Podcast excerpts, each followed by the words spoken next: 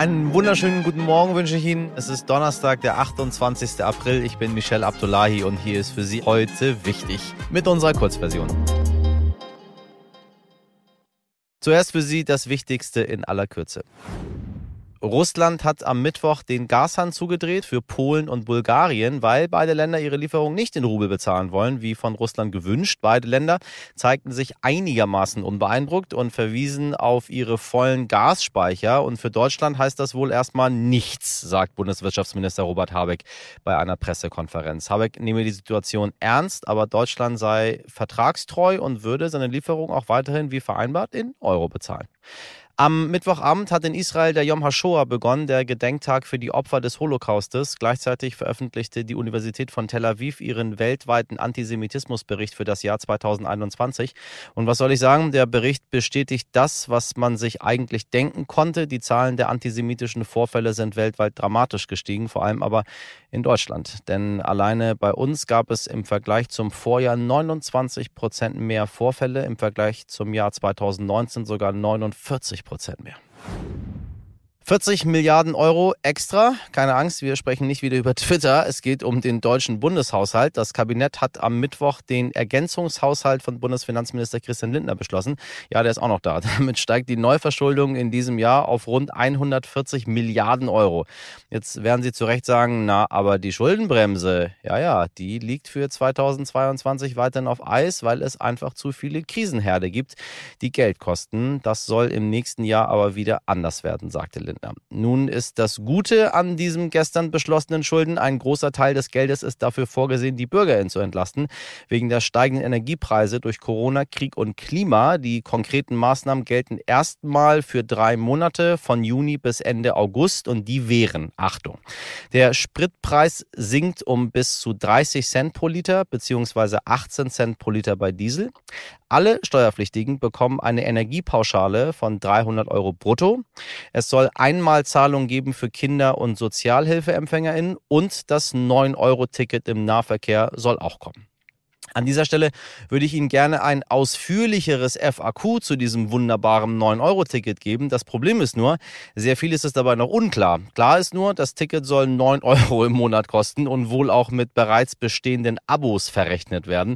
Außerdem wird es dem Bund etwa zwei Komma fünf Milliarden Euro kosten und es soll im Regional- und Nahverkehr gültig sein. Sie können sich also nicht einfach in den I C E setzen und von Hamburg nach München fahren oder von Willingen, Schwenningen, Schwen, Schwenningen, Schwenningen, Willingen, Schwenningen, Sie wissen schon, nach Bad Pyrmont. Wo sind diese Orte? Wir können noch von äh, Elbgaustraße nach äh, Langhorn fahren. Da kenne ich mich aus. Aber wir sind ja schließlich in Deutschland. Natürlich gibt es ein Aber. Die Bahngewerkschaft E V G sagt jetzt: Leute, würden wir gerne machen, aber wir haben nicht genügend Züge. Der E V G-Vorsitzende Klaus Hommel sagte sogar, Zitat, wir fürchten eine Überlastung des Systems bis hin zum Stillstand. Oh Gott, oh Gott. Insbesondere am Pfingstwochenende Anfang Juni. Da wird noch einiges zu klären sein. Wir halten Sie selbstverständlich auf dem Laufenden, liebe HörerInnen. Und ganz ehrlich, ich bin mir sicher, wir hätten eh nicht genug Papier, um die Tickets zu drucken. Es lebe die Digitalisierung und dieses Land, was einen doch manchmal und in letzter Zeit manchmal ziemlich oft in den Wahnsinn treibt. Wir bleiben dran, wir bleiben dran. Vielleicht kriegen wir es entworfen.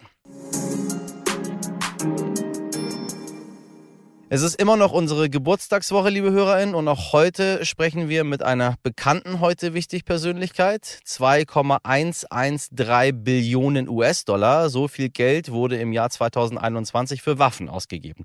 Die Welt rüstet immer weiter auf. Bereits zum siebten Mal in Folge sind die Militärausgaben gestiegen, und wenn wir auf die Konflikte in der Welt schauen, dann werden sie mit Sicherheit auch noch weiter steigen. Aber wird die Welt mit steigenden Ausgaben für Gewehre, Panzer und U-Boote denn sicherer oder doch zunehmend unsicherer? Das ist nur eine der Fragen, die Dimitri Blinski aus der heute wichtig Redaktion mit dem Friedensforscher Doktor Niklas Schörnig besprochen hat. Der war bereits in Folge zwei zu Gast, und auch damals hatten die Militärausgaben ein neues Rekordniveau erreicht, trotz der Corona-Pandemie. Corona ist ja jetzt, wie wir alle wissen, so um und bei vorbei. Dafür haben wir jetzt Krieg in Europa. Grüße Sie, hallo. Ja, hallo, freut mich, wieder da zu sein.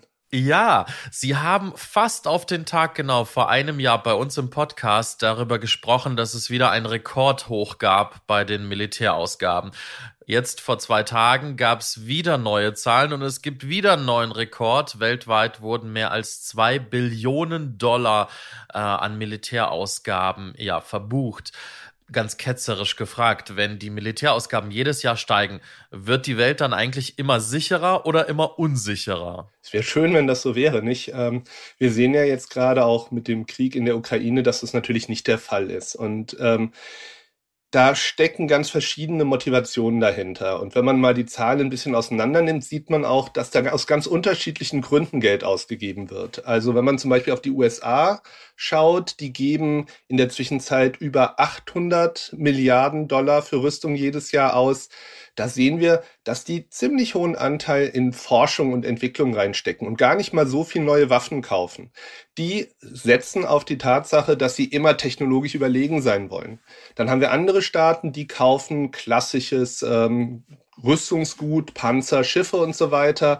Wir haben Staaten wie China, die starke ähm, Anstiege zu verzeichnen haben und ähm, auch Rüstungsentwicklung betreiben. Wir sehen, dass Russland auch im letzten Jahr ähm, deutlich aufgerüstet hat und dann mehr ausgegeben hat, wahrscheinlich eben in Vorbereitung auf den äh, Krieg in der Ukraine. Also erstens ist da nicht immer Sicherheit das Ziel, sondern eben auch Dominanz oder technologisch vorne ran zu bleiben. Und außerdem natürlich schauen die auch die Akteure aufeinander. Wer rüstet, wer investiert? Muss man da vielleicht nachziehen, wenn die U S A ein neues System entwickeln oder Russland? Braucht man was dagegen? Das sind dann sogenannte Rüstungsdynamiken am Werk. Also Fazit, nicht wirklich sicherer.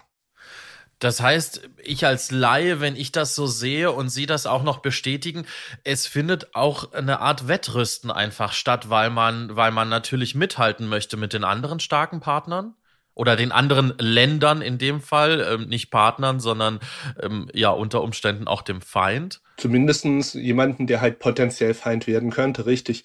Also da sehen wir schon auch wieder Dynamiken, die aufeinander bezogen sind. Ähm, Wir sehen, dass bestimmte Waffensysteme ja von immer mehr Staaten angeschafft werden, weil sie sich als besonders militärisch erfolgreich ähm, erwiesen haben, zum Beispiel Drohnen. Ähm, wir haben jetzt, sehen ja jetzt praktisch keinen Konflikt mehr, in dem nicht Drohnen zum Einsatz kommen. Da entwickeln sich Dynamiken, dass man eben sieht, da hat ein Staat durch diesen Einsatz dieser Systeme einen besonderen Vorteil. Die muss man dann auch beschaffen. Ähm, Ein neues ähm, Flugzeug, das besonders wendig ist, da muss man auch dagegen halten. Also wir hatten so eine Phase in den neunzigern, wo solche Dynamiken deutlich ähm, abgeschwächt waren und sind jetzt doch wieder in einer Phase, wo die ähm, Hauptakteure auch durch den Bezug aufeinander in so einer Rüstungsspirale drin sind. Herr Schörnig, vielen lieben Dank. Sehr gerne. Was war denn da los? Ein monatelanger Streit hat diese Woche endlich sein vorläufiges Ende gefunden. Es geht um Gleichstellung, Schwimmbäder und die weibliche Brust. Für den Auslöser darf ich Sie in den August zweitausendeinundzwanzig zurückversetzen. Göttingen. Eine non-binäre Person hielt sich im Schwimmbad auf mit nacktem Oberkörper, ganz zum Ärger der beiden Bademeister. Die sollen sich laut D P A und Göttinger Tagblatt aggressiv an die Person gewandt und sie aus dem Freibad geworfen haben. Mit anschließendem Hausverbot. Das Problem, blanke Brüste seien laut Badeverordnung nicht erlaubt. Und nun haben wir des Pudels Kern. Natürlich dürfen sich Männer mit Badehose im Schwimmbad sonnen, aber weiblich gelesene Personen durften das bisher nicht. Genau darüber hat sich daraufhin auch das Göttinger Frauenforum beschwert.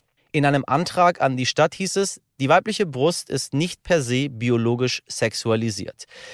Das sah der Betreiber der Schwimmbäder am Anfang anders, aber nach monatelangen Debatten hat die Stadt Göttingen nun endlich eine andere, bessere Regelung gefunden. Ab jetzt dürfen samstags und sonntags alle Menschen oberkörperfrei schwimmen.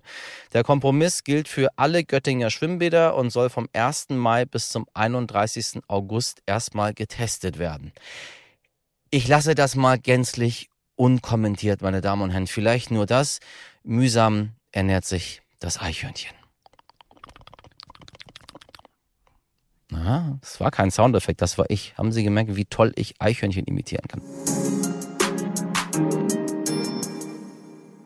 Und damit ist für heute schon wieder Schluss mit unserer Kurzversion. Wenn Sie das wirklich tolle Gespräch mit Doktor Schörnig hören möchten, dann empfehle ich Ihnen wärmstens unsere Langversion. Es lohnt sich wirklich. Dann wissen Sie, worum es überhaupt geht bei diesem ganzen Waffending, über das alle reden. Und ich finde, da, insbesondere da, sollten wir Bescheid wissen, ähm, was wir als Land denn so tun gerade. Wenn Ihnen das Gespräch gefallen hat oder Sie weitere Anmerkungen haben, dann wissen Sie ja, schreiben Sie uns gerne mit allem, was Ihnen so durch den Kopf geht, an heute wichtig als Stern.de. Wir hören uns morgen wieder, wie gewohnt, ab fünf Uhr. Ich wünsche Ihnen einen wundervollen Donnerstag. Machen Sie was draus. Ihr Michel Abdollahi.